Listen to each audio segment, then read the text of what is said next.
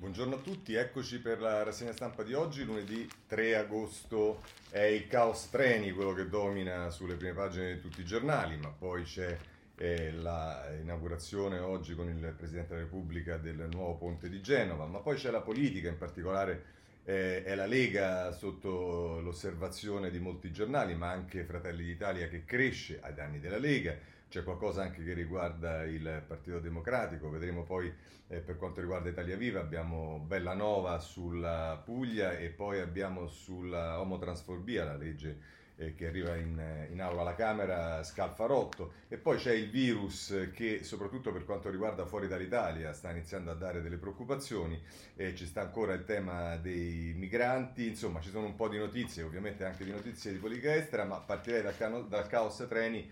E abbiamo il, il Corriere della Sera, eh, titolo di apertura, strappo sui treni, governo regioni, Conte, prudenza. E se andiamo a pagina due, eh, Giuseppe Alberto Facci, caos treni, migliaia a terra, le regioni no ai posti limitati, eh, convogli cancellati e disagi dopo lo stop alla capienza piena, le amministrazioni locali decise a non cedere Eh, all'esecutivo. E a proposito delle amministrazioni locali c'è un'intervista con il presidente della regione Liguria, Toti, che dice: con questa stretta l'esecutivo sbaglia e ignora i governatori, l'emergenza non c'è, è Marco Galluzzo che lo intervista. E poi c'è il retroscena che riguarda il presidente del Consiglio, a cura di Monica Guerzoni, che dice: Conte, irragionevole non seguire le regole su distanze e protezioni, è l'irritazione del Premier, possibile un provvedimento ad hoc, la linea è non disperdere i vantaggi accumulati con il sacrificio. E poi però eh, nel taglio basso c'è Ilaria Sacchettoni che racconta il travaglio dei eh, viaggiatori, tra i viaggiatori con il biglietto cancellato, così ho perso anche i soldi dell'albergo, i familiari che aspettano, le prenotazioni che saltano, insomma l'odissea in Eh, stazione. Se volete poi a pagina cinque del Corriere della Sera c'è un'intervista di Margherita De Bach a, a Guerra, che è, eh, il, eh, che è del C T S, eh, che dice: i trasporti non, non siamo signor no, ma le deroghe vanno concordate. Eh, Guerra del C T S, dedicato a riaprire le scuole, dieci milioni di persone fuori casa. E insomma diciamo che l'approccio di Guerra È, è, è francamente singolare. La domanda che gli fa la De Bach, tra l'altro, è: però sulla questione dei treni avete dovuto alzare la voce per imporre la vostra linea o no?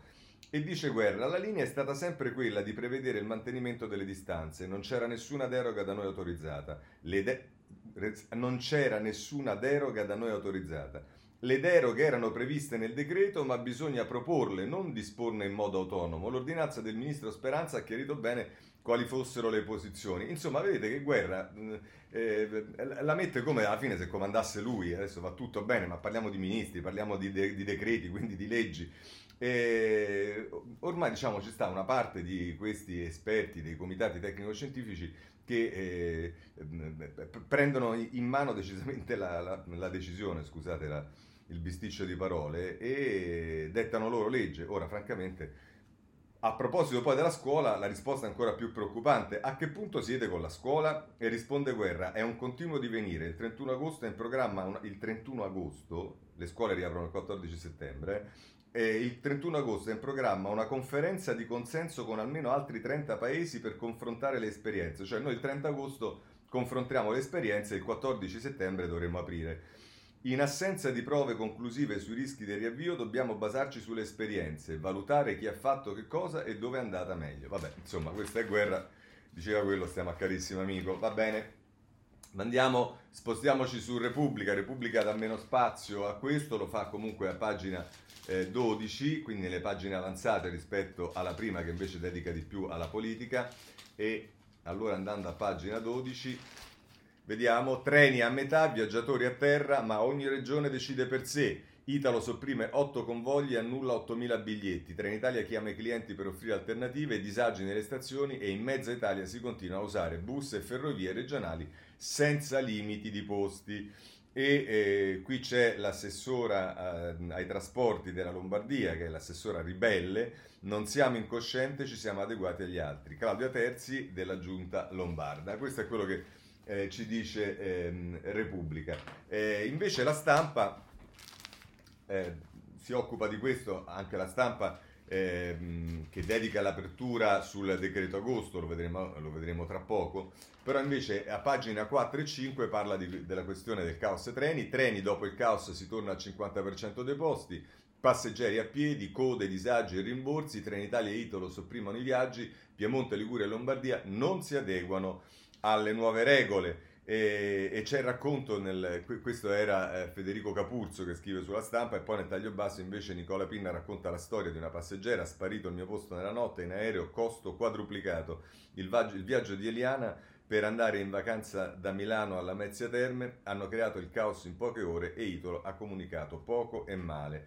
E se volete c'è un'intervista alla sottosegretaria alla salute Sandra Zampa nella pagina cinque della Stampa, intervistata da Alessandro Di Matteo, eh, che dice: il governo sfida le regioni, è sbagliato fare cassa togliendo i divieti a bordo, e dice la Zampa la situazione è sotto controllo se rispettiamo le, re- le regole, l'obbligo delle mascherine stiamo andando verso l'autunno, sicuramente verrà prorogato. E questo è quello che ci dice la sottosegretaria alla salute Sandra Zampa sulla Stampa. Ma come potete immaginare diverso è il tono, eh, cioè più acceso, non è certo che fa sconti quello di questi giornali, ma se andiamo sul Giornale per esempio a pagine, le pagine due e tre, treni affollati e confusione, otto, otto, oltre ottomila biglietti cancellati, dopo il dietrofront del governo disagi per viaggiatori e Italo sopprime, lo abbiamo già visto, e poi la polemica, questo era... Eh, ma, ma, mh, Manila Alfano, e invece poi c'è Stefano Zurlo che parla della polemica, la guerra tra scettici e rigorosi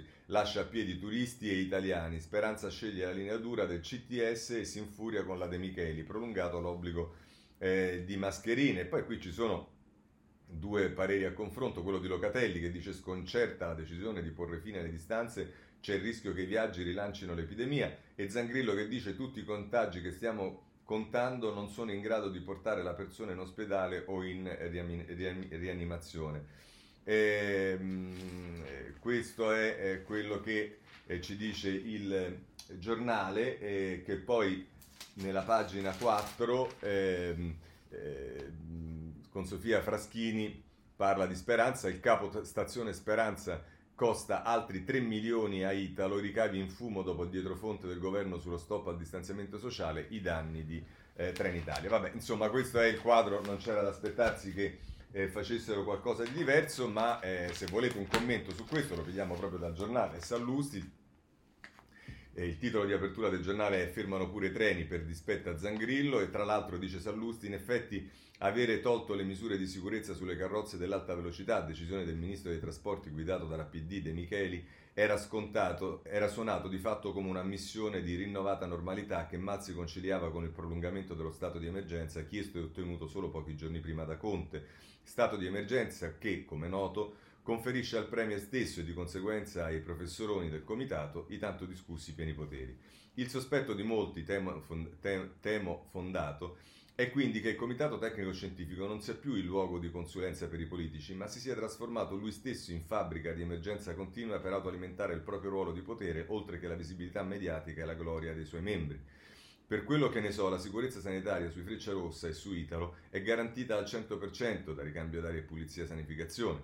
Certo, non meno che sugli aerei che viaggiano senza problemi e piegano ca- e a pieno carico di passeggeri, intralciare inutilmente il lavoro di due grandi aziende strategiche per il paese e rallentare i nostri spostamenti per non darla vinta a Zangrillo non è da scienziati e da bambini viziati di fama immeritata. Così il Giornale e Sallusti.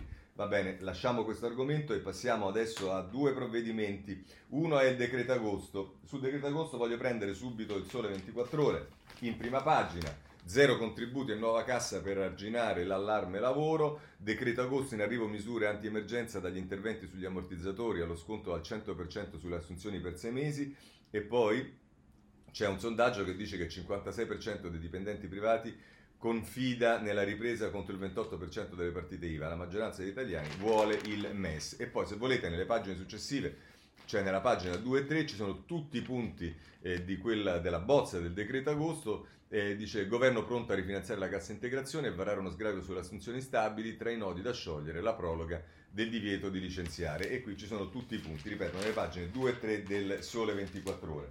Ma se volete andare eh, oltre, potete guardare anche la Stampa, che in prima pagina dedica eh, il titolo, decreto agosto, ecco il bonus consumi, e vediamo nelle pagine successive, che sono nella pagina due e tre, abbiamo Paolo Baroni che parla della corsa ai bonus, altri due tre miliardi per i consumi, allo studio sconti su elettrodomestici, vestiti e ristoranti, il D L agosto li lega all'uso di bancomat e carte di credito. E poi ancora eh, dice eh, c'è il presidente di Confindustria Piemonte che nel taglio basso è intervistato da Maurizio Tropeano, fondi europei, niente contributi a pioggia, a rischio il futuro dei, delle giovani generazioni. E, e poi volete, se volete nella pagina tre ci sono nello specifico ehm, tutti i vari punti. Per i fondi serve la SPID, un milione di richieste, e poi in arrivo altri cinquecento milioni a chi taglia le emissioni, questo a proposito del bonus auto.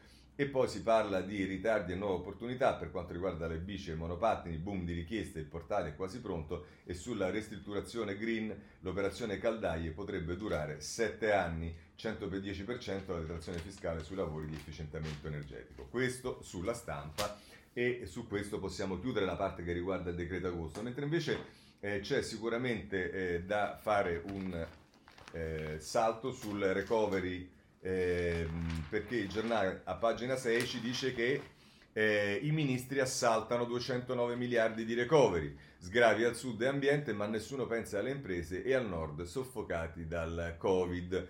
eh, Antonio Signorini, eh, è scomparsa la task force per gestire le risorse, ma è caos tra i dicasteri. Insomma, che eh, ci sia una eh, anche mh, concorrenza, gara, chiamiamola come vogliamo, con, eh, tra i ministri per presentare progetti, ecco, l'unica speranza è che siano progetti eh, positivi. Ma eh, rimanendo nel tema delle riforme, eh, ci sono alcuni editoriali oggi che vale la pena di leggere. Intanto c'è eh, Sabino Cassese che sul Corriere della Sera in prima pagina parla delle riforme senza costi e fa riferimento a più esempi. Il primo è singolare: per aprire una gelateria sono necessari fino a settantatré adempimenti con ventisei enti diversi, un costo di tredicimila euro secondo un'accurata ricerca svolta dalla Confederazione Nazionale dell'Artigianato e della Piccola Impresa.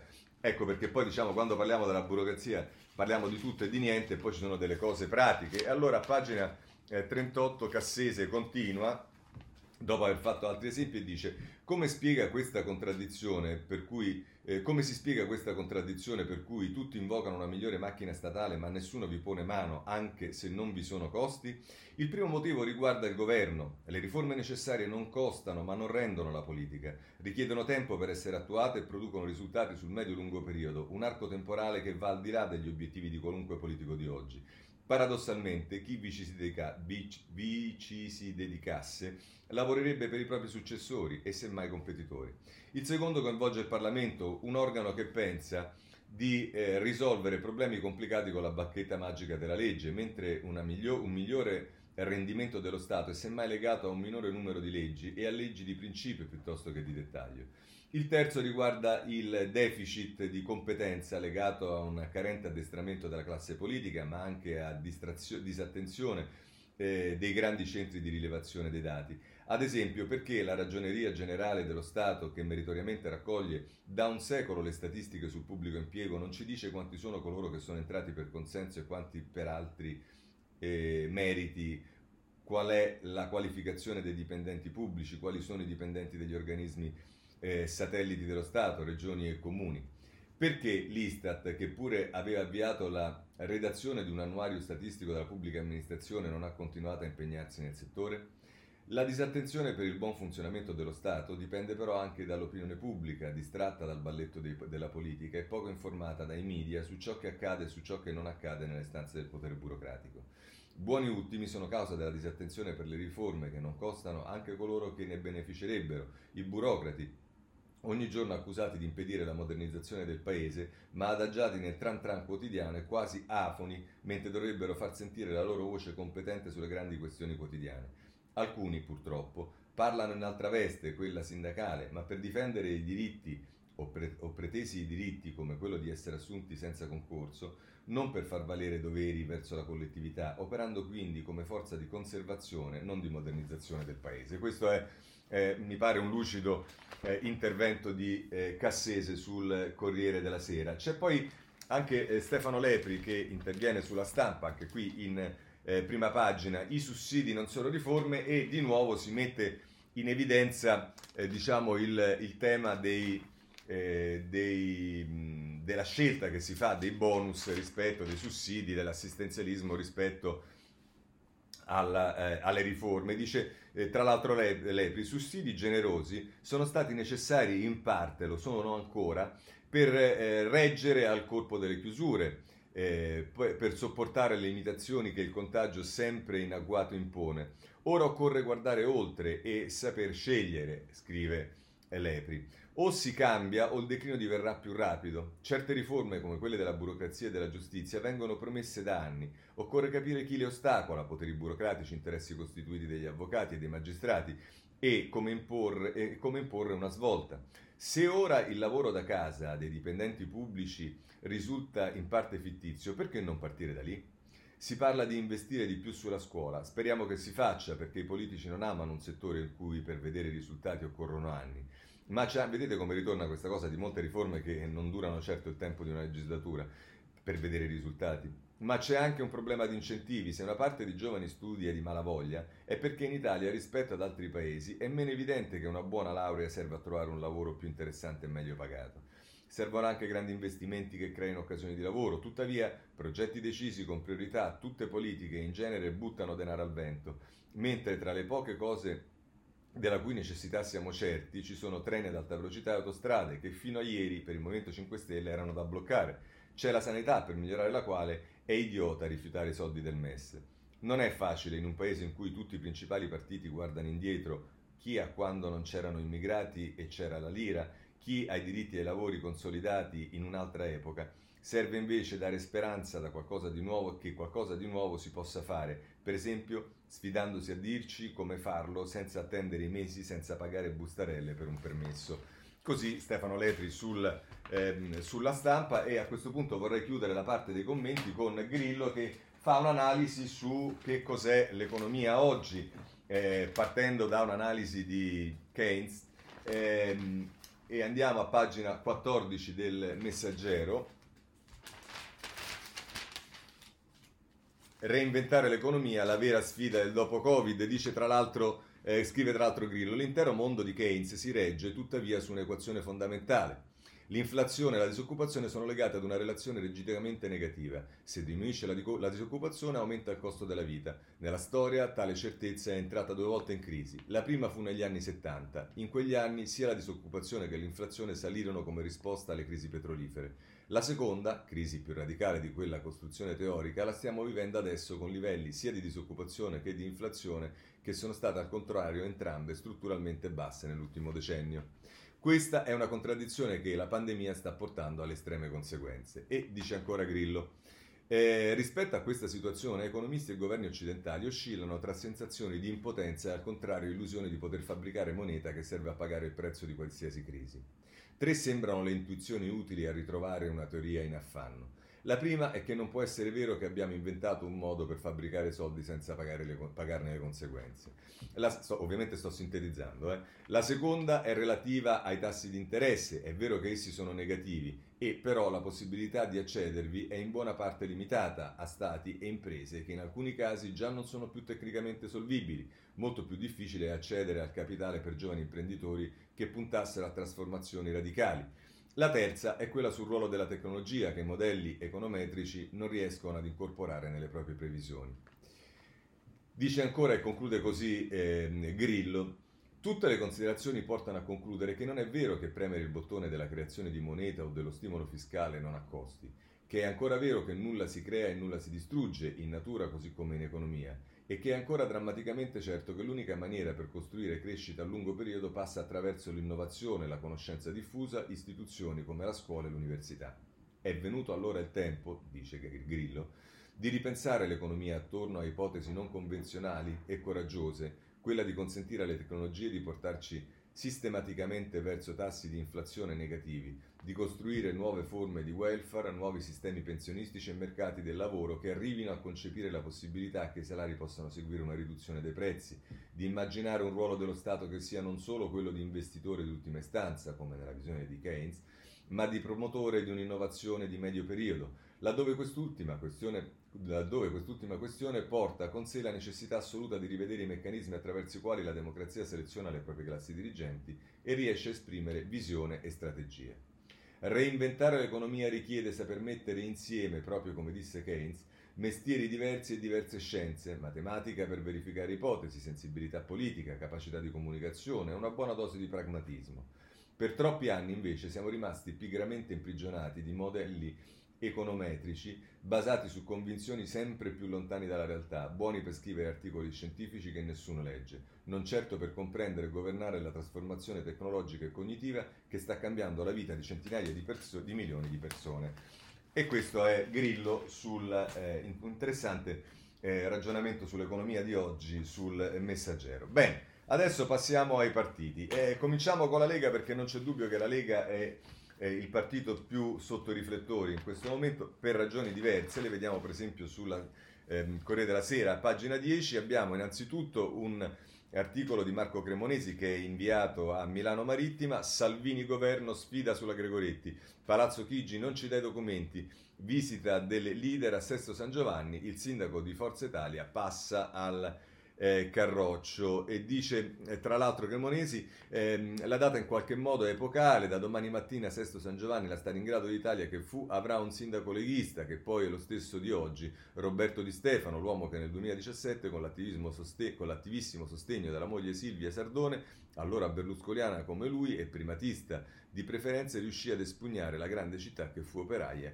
e che ancora si pensava a sinistra. Eh, questo è tra l'altro l'inizio. Ma se volete capire quali sono tra l'altro i problemi invece giudiziari o, o pseudo-giudiziari di eh, Salvini, basta andare nel caso firmato da Fiorenza Tarzanini nel taglio basso eh, del Corriere della Sera, i trentanove bonifici sospetti tra Lega e commercialisti, la pista dei fondi spariti, i tesorieri del partito e i movimenti segnalati da Banca Italia. E dice tra l'altro Sarzanini: in poco più di un anno hanno ricevuto trentanove bonifici per un totale di circa mezzo milione di euro, soldi trasferiti dalla Lega per Salvini, la Lega Nord e Radio Padania, alla loro società M D R S T P S R L.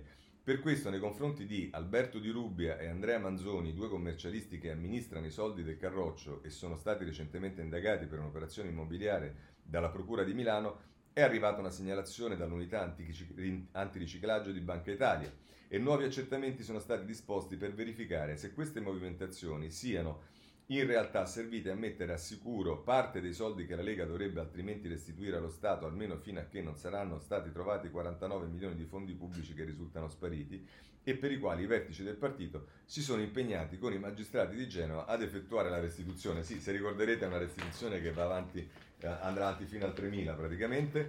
Eh, va bene, questo è il Corriere della Sera, ma Eh, particolare spazio invece alla situazione della Lega lo dà, il, ehm, lo dà la Repubblica, eh, che, eh, anzi prima vediamo il Messaggero, perché il Messaggero a pagina sei eh, dice: e nel Carroccio c'è un Emilio Pucci che dice nel Carroccio è processo al leader, Salvini non si discute ma cambi linea.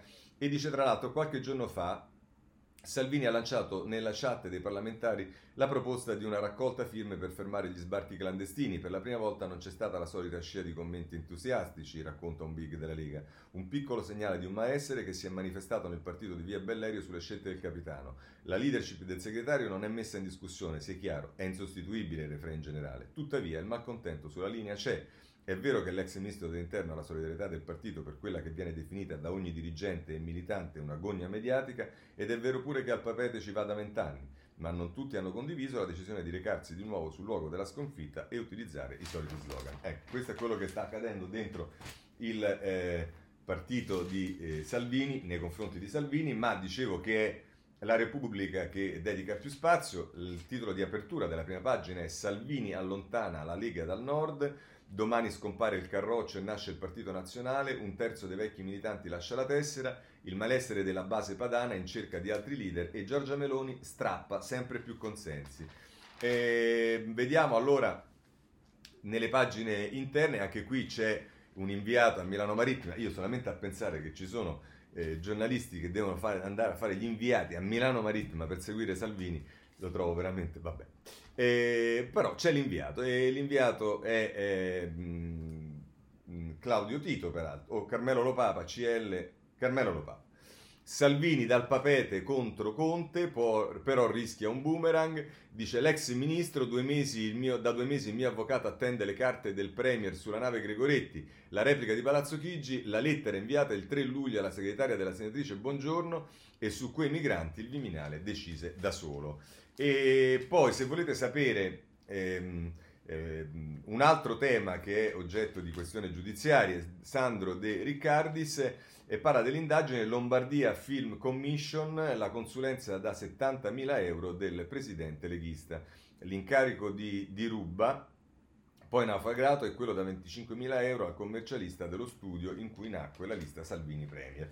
Va bene, poi se volete c'è Carmelo Lopapa e eh, Claudio Tito che si occupano della crisi leghista, è, un, è un, l'inizio di una inchiesta che mi pare di capire durerà, perché c'è scritto barra uno, nasce il partito di Matteo, ma nella base del nord il trenta per cento lascia la tessera, domani muore la Lega di Bossi, in quella nuova la questione settentrionale scompare dentro la destra del sud e da Zaia a Giorgetti il malessere cresce. E questo è sicuramente eh, un articolo interessante da leggere per capire che cosa succede eh, nella Lega, ma io vorrei chiudere eh, questo capitolo invece leggendo l'editoriale che compare in prima pagina di Ezio Mauro, che si occupa di tutte le vicissitudini e che poi la mette così: quel che Salvini non ha capito, in sostanza, è che la crisi pandemica non ha soltanto terremotato la ricchezza delle nazioni con il P I L americano che cala dal trentadue virgola nove per cento, la produzione industriale con bilanci in rosso pauroso, l'occupazione con l'Istat che registra quasi seicentomila occupati in meno in Italia rispetto allo scorso anno. In realtà il virus ha sconvolto un altro mercato, quello della paura, dove tenevano banco con profitto i populisti di ogni specie, perché davanti al timore reale della morte diffusa da un agente sconosciuto, le paure strumentali, ideologiche e politiche hanno ridotto naturalmente la loro presa e la loro capacità di condizionare gli orientamenti individuali e collettivi. Non solo. Una minaccia che si rivela universale e che attacca per la prima volta l'insieme del genere umano riduce necessariamente l'egoismo, le differenze e le diversità e fa crescere una reazione spontanea di solidarietà nell'in- nell'intermità, nell'inermità. L'incitamento alla rabbia, la coltivazione del risentimento, la privatizzazione delle tutele, la gelosia del welfare sembrano improvvisamente moneta politica fuori corso che il mercato fatica ad accettare perché cerca rimedi ad angosce reali che riguardano addirittura la sopravvivenza e non ha tempo per angosce artificiali. Aggiungiamo che il Recovery Fund trasforma l'Europa da problema in risorsa di salvezza, togliendo ai nazionalisti un bersaglio polemico abituale in più e cancella così un altro fantasma ideologico ag- agitato dal nazionalismo. Per la destra poteva essere l'occasione storica di riformulare il suo vocabolario, dunque la sua cultura, i fondamenti della sua particolare egemonia e naturalmente di conseguenza il suo rapporto con il cittadino da un lato, con lo Stato dall'altro. Con tutta evidenza non è arrivata preparata a questo, comp- a questo compito, ancora una volta non è pronta e dal modo intellettuale e dal mondo intellettuale nessuno glielo ha chiesto. Berlusconi si accontenta come sempre di pensare in proprio, non è più demiurgo della coalizione, in ogni caso non rinuncerà mai alla sua anima antipolitica perché c'è almeno metà, perché è almeno metà della sua natura. Meloni sente che la superficie complessiva dell'alleanza scricchiola, ma impegnata nella sua opa silenziosa sull'elettorato leghista non avverte l'obbligo di andare oltre se stessa. Salvini è in playback, torna a passare dal Senato al papete, quasi in un inseguimento scaramantico della fortuna perduta, e la promessa minaccia che tra un anno, un anno ci tornerà da premier, sempre più un esorcismo che una profezia. Come dimostrano gli studi di Ilvo Diamanti su queste pagine, è fuori sincrono e, capace, e capisce che dalla Open Arm ai camici di Fontana qualcuno si prepara a presentargli il conto politico complessivo, da cui non potrà mancare il saldo in sospeso dello scandalo indimenticabile, perché mai spiegato, del petrolio russo, con le percentuali milionarie e le voci registrate dei suoi uomini che raccordano la povera politica estera dell'Italia con i rubli clandestini per la campagna elettorale. Dunque ci sono i voti in movimento, ma non c'è una leadership sicura e un pensiero egemone, ed è evidente che appena passasse da quelle parti un leader capace di impersonare una destra normale, non una destra che piace alla sinistra, ma un moderno partito conservatore europeo, come non abbiamo mai avuto, Si, potrebbe, si porterebbe via il banco. Per uomini di governo come Zaia e per la terza generazione della destra il concorso è aperto. Così eh, Ezio Mauro su eh, Salvini. Bene, chiudiamo il capitolo Salvini. Per quanto riguarda il Corriere della Sera, eh, scusate, per quanto riguarda il Movimento cinque Stelle, andiamo sul Corriere della Sera, pagina undici. Eh, il titolo è, eh, anzi è un'intervista che eh, Giuseppe Alberto Facci fa con ehm, la Lombardi, la ex deputata e capogruppo eh, alla regione Lazio, dice: Appendino Taverna sarei contenta, ma al Movimento cinque Stelle serve una guida collegiale. E tra l'altro eh, dice, eh, dice mh, la Lombardi, Eh, gli, gli domanda eh, Facci, ma eh, Facci, modificherete il vincolo del doppio mandato? Beh, io l'ho sempre detto pubblicamente, le leggi possono essere riviste nel tempo perché il mondo cambia, però aggiungo una cosa, deve descrivere una misura generale che valga sempre per tutti, sarebbe sbagliato procedere di deroga in deroga. Detto questo, io personalmente sono contrario. Eh, e dice ancora Facci, ha ragione Davide Casaleggio, contrario alla modifica? Non ha ragione Casaleggio, ma ha ragione il principio per cui siamo nati, non puoi essere ossessionato dal consenso. E la fase due, domanda ancora il, il giornalista, non c'è solo il piano del movimento, c'è poi quello del paese, la situazione dell'Italia dopo l'emergenza Covid. Noi non siamo al governo, noi siamo al governo e dobbiamo affrontare la sfida delle sfide, ovvero il recovery fund. E però gli domanda Facci, prima c'è il nodo del M E S su trentasei miliardi senza condizioni per le spese sanitarie, rimanete ancorati al no? E dice la Lombardi, abbiamo sempre detto che dopo la conquista del recovery sarebbe stato insensato ricorrere al M E S, il fondo salva stati non è un totem ma è il risultato di una serie di ratifiche che non possono essere eliminate con una stretta di mano, adesso sono tutti d'accordo ma fra cinque anni insomma ragioniamo con un minimo di lungimiranza. E, e poi vabbè, continua questa intervista, ma insomma questo è quello che eh, troviamo sul eh, Movimento cinque Stelle, sui quotidiani di oggi. Vediamo ancora per quanto riguarda Fratelli d'Italia, innanzitutto c'è da segnalare un eh, sondaggio sul Corriere della Sera, a pagina quattro, eh, scusate, sulla Repubblica se non erro, a pagina quattro, vediamo se sì, esattamente, è Ilvo Diamanti che ci dice quella destra che cresce, spinta dalla Meloni a spese di Salvini. Un anno fa Fratelli d'Italia aveva il sei virgola cinque per cento, ora le rilevazioni sono oltre il sedici per cento, un elettore della Lega su cinque la votere- lo voterebbe. Ma la leader resta legata ai ruoli di opposizione e dice il punto di svolta è nel settembre scorso con un travaso di consensi interno al centrodestra che arriva anche da Forza Italia. Insomma, questo è eh, la Meloni che veleggia eh, oltre, abbondantemente oltre la doppia cifra. E allora, se volete sapere il pensiero della Meloni, basta che andate su Libero. Eh, il titolo di apertura di Libero è Eh, di Libero è mi indagheranno per troppi consensi, Meloni alle prese col successo. E tra l'altro c'è l'intervista di Senaldi eh, che prosegue a pagina tre e dice che onore portare Fratelli d'Italia al diciotto per cento, merito della nostra coerenza, la, la sinistra adesso vuole approfittare della mia crescita per farmi litigare con gli alleati, se Fontana fosse del P D avrebbe la metà dei problemi, sia all'autonomia ma col presidenzialismo.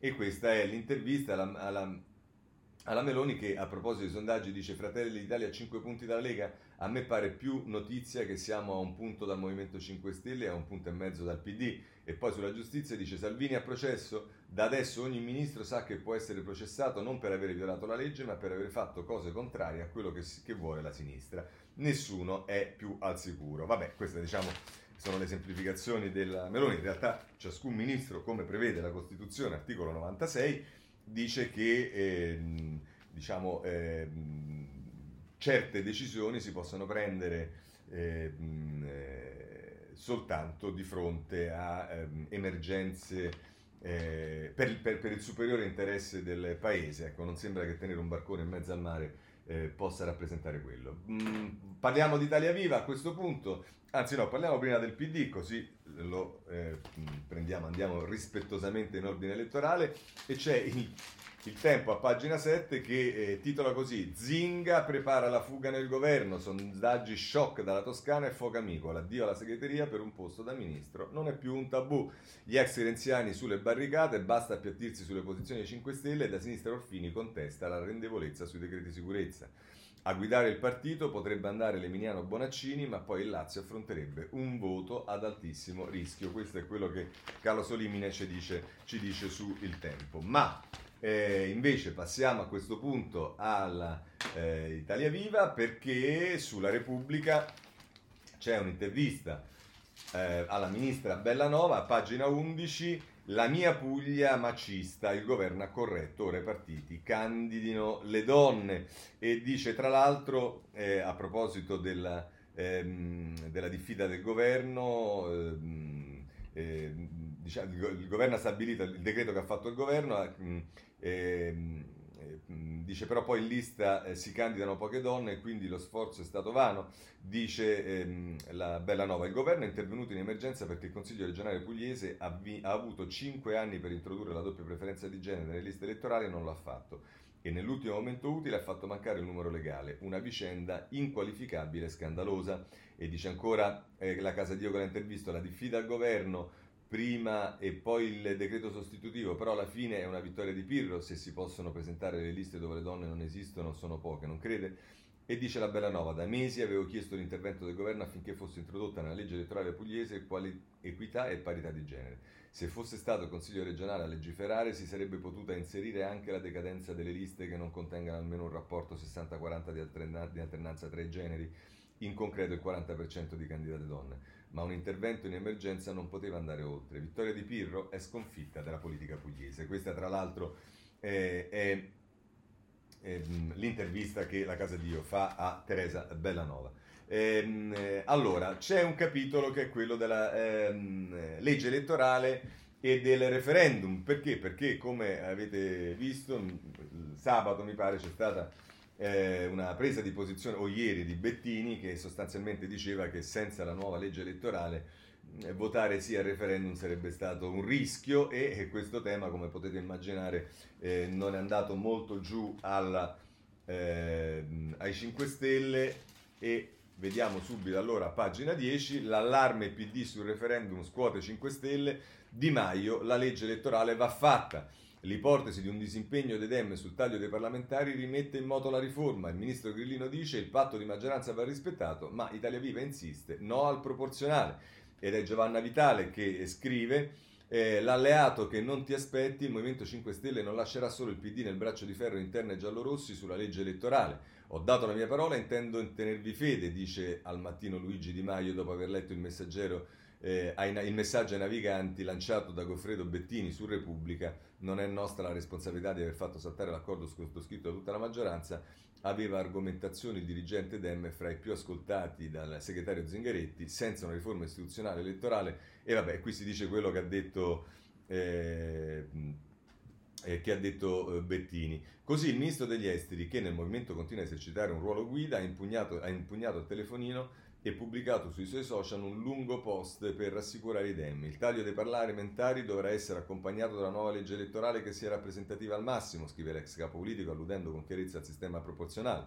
C'è un accordo tra le forze politiche di maggioranza e va rispettato, scandisce, ribadendo l'importanza del referendum in calendario il venti settembre, una delle tante promesse mantenute dal movimento. E pazienza se Matteo Renzi si è messo di traverso facendo saltare il patto siglato a gennaio, e anche l'E U nutre forti perplessità sullo sbarramento al cinque per cento. Per Di Maio la storica sforbiciata di duecentoventi deputati e centoquindici senatori deve camminare insieme al nuovo eh, proporzionale, entrambi capili, capisaldi dell'alleanza del governo sottoscritta quasi un anno fa. Eh, a dispetto di Italia Viva, che per bocca del presidente Rosato ieri è tornato ad avvisare senza di noi i voti per approvare la legge non ci sono, con il Dem Lele Fiano a replicare duro: c'è il rischio di un grave squilibrio istituzionale, il testo va approvato alla Camera al più presto, siamo arrivati al più presto. Vabbè, questo è quello che accade.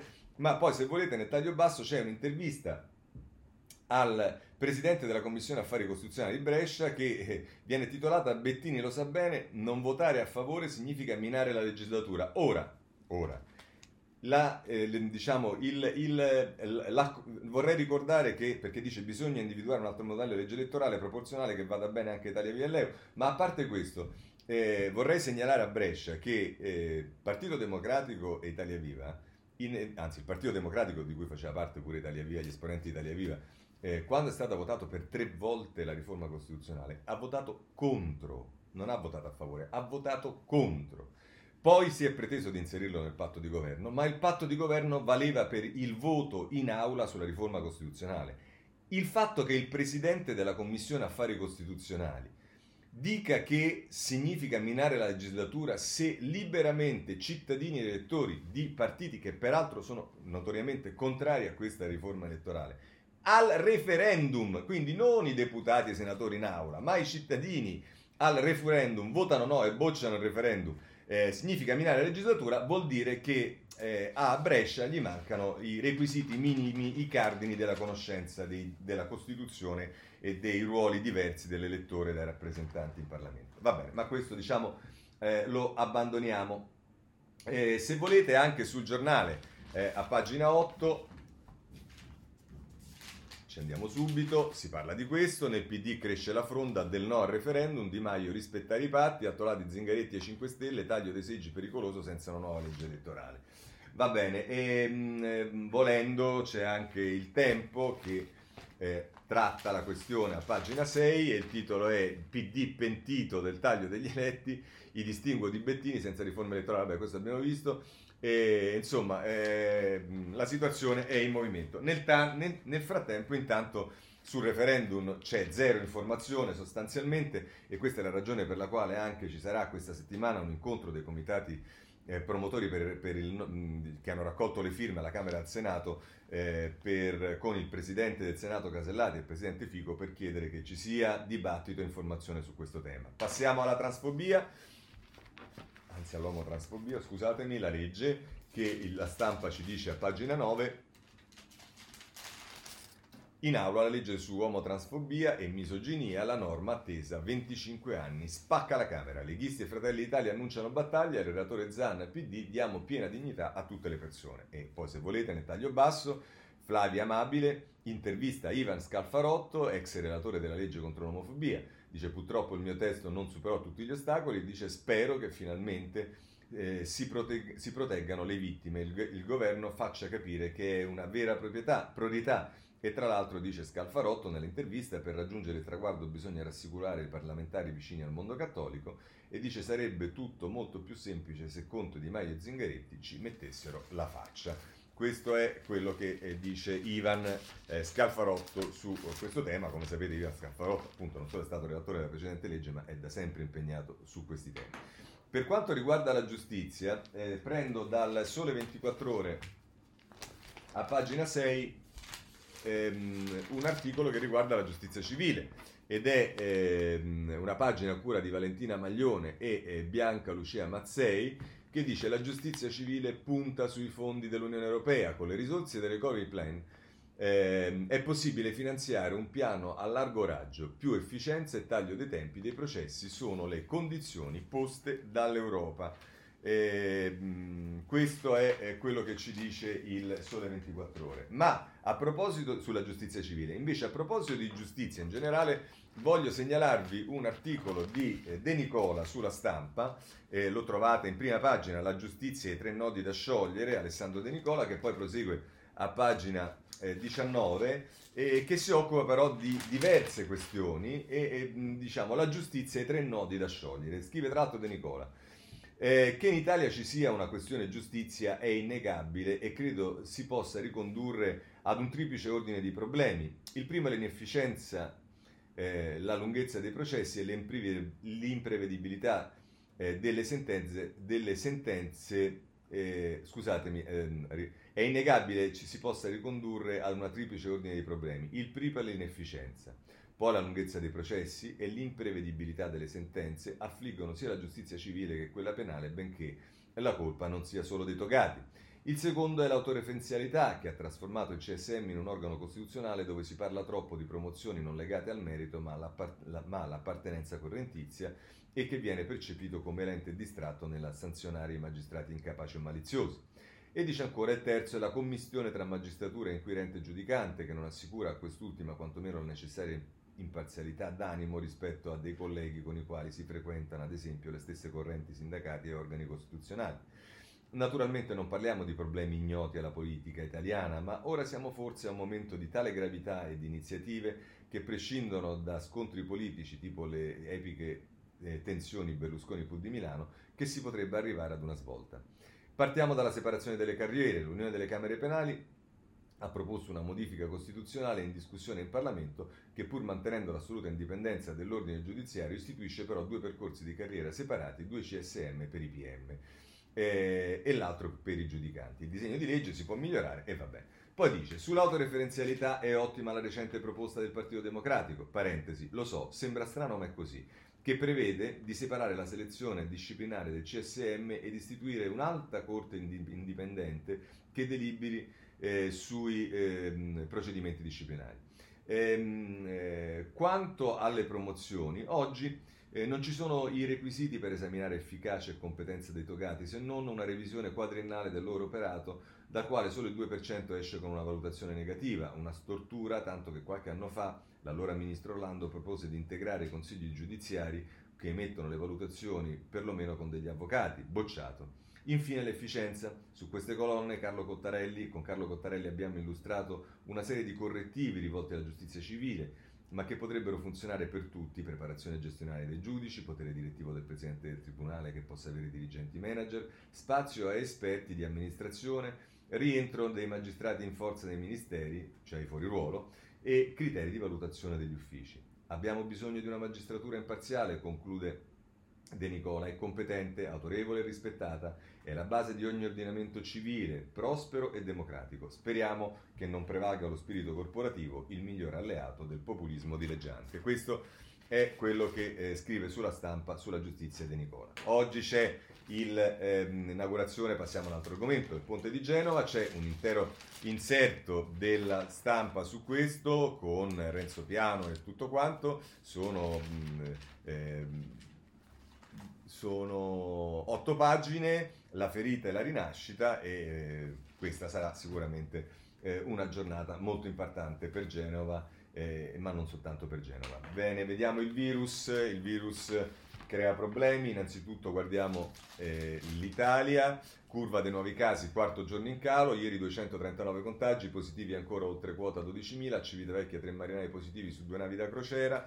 E poi però, se volete, ci stanno due pagine che non mancano mai, oggi sul Corriere della Sera, di Fiorenza Sarzanini, gli italiani in vacanza senza mascherine, ci sono foto di italiani al mare, a passeggio e compagnia bella senza le mascherine. Ma invece, se volete eh, eh, una posizione, diciamo, sul tema del, del, del virus e di quello che bisogna fare o meno, Libero intervista Bassetti, basta allarmi, l'infettivologo Giuga, il virus non fa più paura, noi negazionisti sono loro matti e a fare terrorismo, ora sappiamo gestire il, go- il Covid, il governo non ha fatto nulla, così la vede Bassetti. Vabbè, questo è Eh, quello che eh, titola Libero, ma invece eh, ci sono eh, problemi più seri nel mondo, e questo lo vediamo per esempio sul, eh, sul ehm, ehm, Corriere della Sera, pagina nove, il Sud America trema, oltre duecentomila morti, il Messico terzo paese per decessi, e poi invece Atene impone l'obbligo di protezioni,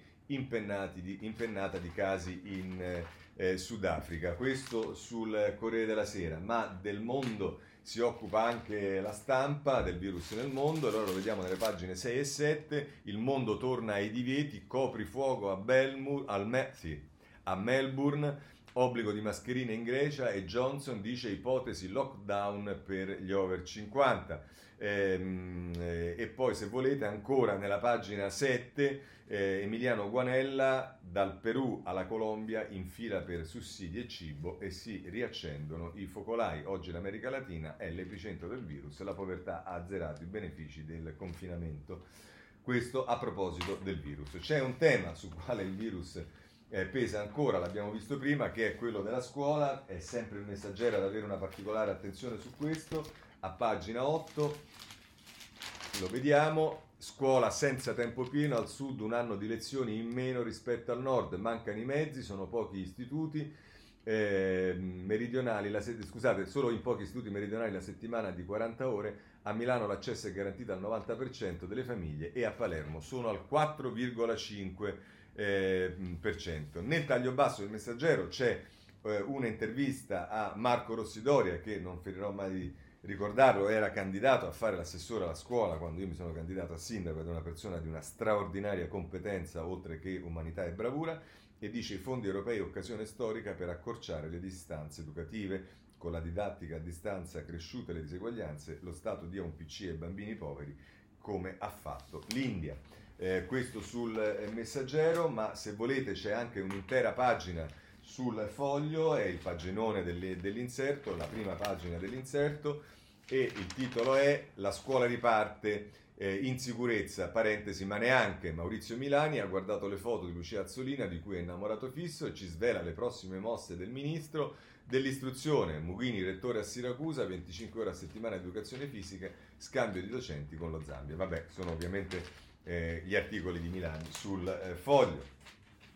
Eh, passiamo al tema dei migranti, eh, qui andiamo, prendiamo Repubblica, perché eh, la Repubblica se ne occupa con due pagine, la otto e la nove. A pagina otto eh, si dice quello che succede a Tunisi con Vincenzo Nigro, che è l'inviato di Repubblica. Nelle vie di Tunisi, migrare in Europa è un nostro diritto, donne e famiglie in viaggio e i populisti cavalcano gli addii di massa, si è creata una mitologia della partenza, apriteci le porte in Italia. E eh, dice ancora, la mossa del governo è l'assunzione di sessantamila laureati disoccupati da più di dieci anni, ma non ci sono eh, i soldi. Nel taglio basso invece ci si va, eh, ci, si va a Lampedusa con Romina Marecca, Mar- Marceca scusatemi, e Lampedusa oggi arriva azzurra, la nave quarantena ospiterà i seicentosettantotto migranti che sono sull'isola, il sostegno di Berlino e le fughe dai centri. E poi, se volete, c'è un'intervista al vice ministro Mauri del Partito Democratico, niente elezioni dal Movimento cinque Stelle, con quel paese serve dialogo, e ci si riferisce alla Tunisia. Bene, ehm, c'è come logico il giornale della destra, insomma i giornali dell'opposizione, chiamate come volete, eh, hanno il loro comune, co, co, diciamo solito approccio. Ehm, a pagina dieci, emergenza immigrazione, Antonella Aldrighetti, guerra ai decreti legge sicurezza, il governo vuole spargere i migranti in tutta Italia, eh, colpiti i microcomuni, nella bozza carta d'identità facile, i fondi del recovery fund. E poi in taglio basso si dice che a Treviso scoppia la rivolta anti-quarantena, a Latina scappano dal centro dodici Eh, positivi. Voi dite questo è il giornale. Beh, prendiamo il Tempo, e il Tempo la mette in prima pagina con un articolo di Francesco Storace, il direttore, fenomeni da baraccone, al governo si accorgono che gli sbarchi sono fuori controllo e fanno ciò che gli riesce meglio, una bella sceneggiata, Di Maio si traveste da sovranista e fa il duro, il P D si trincera dietro i soldi di slogan, non cambia niente e tutti contenti. Questo è quello che eh, scrive eh, sul Tempo Storace. Ma vedete, a proposito, c'è un bellissimo articolo oggi di Recalcati ehm, sulla Stampa, e che parla di Cavino e, e Abele, e mh, lo fa in relazione alla violenza, a quello che accade. Ehm, abbiamo qualche minuto, lo voglio, voglio leggerne una parte. Eh, l'eredità di Caino dalla violenza della parola, e scrive Recalcati: l'uomo non è una creatura mansueta, bisognosa di amore, capace al massimo di difendersi quando è attaccata, altruista, fatta per vivere con il prossimo, con il proprio simile nella pace e nella solidarietà, ma è originariamente un essere, per la tragedia greca, l'essere più stupendo e più tremendo, che porta con sé una crudeltà e una capacità criminogena che spaventerebbero anche gli animali più feroci, un'ostilità primaria verso i suoi simili che non ha paragoni. Queste parole, che pesano come delle sentenze che non lasciano scampo, non sono mie, ma si possono leggere direttamente dall'ebreo Freud, il padre della psicoanalisi. Si tratta di un ritratto dell'umano che appare senza speranza e che giustifica il fatto che la società civile si senta sempre minacciata da forze distruttrici. È l'eredità scabrosa di Caino che ciascuno di noi porta con sé, perché, come ribadisce Freud, in perfetta sintonia con il racconto biblico, l'odio è più antico dell'amore. Non è un caso che la narrazione biblica abbia origine dai due gesti profondamente trasgressivi. Il primo compiuto da Adamo ed Eva, sobilati da serpente, che violano il divieto di accesso all'albero della conoscenza, il secondo compiuto dal loro primo figlio Caino, che con crudeltà e ferocia umana, troppo umana, mette fine alla vita del suo fratello Abele. E prosegue a pagina diciotto Recalcati eh, e conclude eh, così: Caino e Abele non rappresentano il bene e il male intesi come due valori esterni rigidamente contrapposti, ma incarnano due passioni interne che muovono tumultuosamente l'umano. Un'oscillazione che siamo obbligati a sperimentare nella nostra vita individuale e collettiva. L'errore più grande che si può commettere nei confronti del Caino, che tutti, del Caino che tutti siamo, è infatti quello di identificarlo in modo definitivo con l'assassino imperdonabile del fratello, per liberarci in questo modo dalla sua ombra. L'assassino in questo modo non potrebbe che meritare di essere assassinato secondo una legge del taglione inesorabile. Diversamente, il Dio biblico pone un segno sulla fronte di Caino per proteggerlo da questo rischio e per interrompere la catena della violenza. Un segno che commemora la morte del fratello e che disfe- disidentifica Caino dall'essere un assassino. Ma se Caino merita la protezione di Dio, è perché lo siamo tutti. perché tutti portiamo nel nostro cuore il verme dell'invidia mortale. È necessario dis- dis- disidentificare Caino dal suo gesto per consentirgli l'accesso ad un'altra forma di vita. Per questo egli sarà genitore e costruttore di città. Se l'odio viene prima dell'amore, l'odio non può essere l'ultima parola sul senso della vita. È questa la posta in gioco di quella scommessa che chiamiamo civiltà e che prende corpo ogni volta che la legge della parola si impone sull'assenza di legge de- de- della violenza. È stato questo in fondo l'errore di Caino ed è sempre stato questo l'errore più profondo dell'uomo. Scegliere la violenza al posto della parola, andare dritto per la propria strada senza voltarsi, per imparare a riconoscere la verità dell'altro, la verità del fratello. Pensare di possedere tutta la verità è la forma più estrema dell'ignoranza. Allora la legge della parola naufraga e lascia che il sangue di Abele ancora si mescoli la terra. E questo è Recalcati, è una, be- una bella riflessione a proposito anche di quello che si vive in questo periodo. Va bene, eh, Corriere della Sera, abbiamo quasi finito, ci dice ancora... Della, del ricordo della strage di Bologna. Bologna le scuse del governo, Mattarella serve piena verità, migliaia in piazza per i quaranta anni della strage della, alla stazione, Casellati, ora basta segreti. E ehm, la Casellati peraltro ha detto che memoria vogliamo lasciare in eredità alle nuove generazioni. E poi nel taglio basso, questo era Marina Amaduzzi, e poi nel taglio basso Fabrizio Caccia intervista un testimone, soccorso da donna ferita, della foto diventata simbola, simbolo, oggi ho ancora il magone. Ehm, chiudiamo con una notizia che prendiamo sempre dal Corriere della Sera, riguarda il, co- il cooperatore morto eh, in Colombia, Mario morto in Colombia, indagati quattro poliziotti, genitori del cooperante napoletano, non abbiamo mai creduto al eh, suicidio. Eh, notizia, vabbè, c'è sui giornali, eh, la diamo, la navicella Spe, SpaceX o, o Dragon, non so come si chiami, eh, quella dei privati che è ammarata ieri, missione compiuta, ieri il primo ammaraggio dopo quarantacinque anni dall'era Apollo, Dragon segna il doppio trionfo di Musk, tecnico sul concorrente Boeing e politico sulla Russia. Eh, passiamo a notizie di politica estera in pillole. Eh, mh, il Corriere della Sera, pagina quindici, ci parla di eh, qualcosa che è successo anni fa, ma di eh, terribile, afghani uccisi a sangue freddo, i raid dei corpi speciali britannici e quelle mail che li inchiodano, la scoperta di messaggi riservati tra alti ufficiali, trentatré i casi scoperti. È Lorenzo Cremonini che ce ne parla a pagina e quindici, peraltro si dà anche notizia che non c'entra con questo, ma è anche su altri giornali, che c'è un deputato accusato di stupro, nuovo scandalo per i tori, ancora segreto il nome, l'episodio segnalato al partito già un mese fa, ma l'uomo non è stato sospeso. Dalla Gran Bretagna ci spostiamo in Irlanda, perché? Perché il Messaggero ci dice che l'Irlanda ehm, c'è la guerra dei fari, rivolta contro le luci a L E D, il governo vuole togliere le tradizionali lenti, gli abitanti rovinate il loro fascino, blocchi stradali al nord per impedire agli operai di arrivare a Saint John Point. Ehm, ehm, diciamo che è vero, insomma, chi ha avuto la fortuna di vederli fai eh, pensare che si mettono le luci a L E D, mm, non credo che funzioni molto. Ehm, voglio segnalarvi sulla Repubblica, pagina quattordici, una cosa che riguarda l'Europa, pagina quattordici e quindici, l'Europa della difesa si mette in marcia, tank, satelliti e forze armate in comune, la svolta nel semestre tedesco in sintonia con la Francia, per la prima volta un piano strategico, nel budget sedici miliardi per sistemi militari e spazio. Sono Alberto D'Argenio e Annalisa Ginori, il primo da Bruxelles e la seconda da Parigi, che danno questa notizia che sicuramente... Eh, a proposito della costruzione dell'Europa potrebbe essere un fatto positivo, poi bisognerebbe arrivare anche a una politica comune estera, ma insomma, intanto è una cosa positiva, anche se Gianluca Di Feo sulla pagina quindici non la vede benissimo, dice ma ora l'Italia rischia di arrivare in ritardo.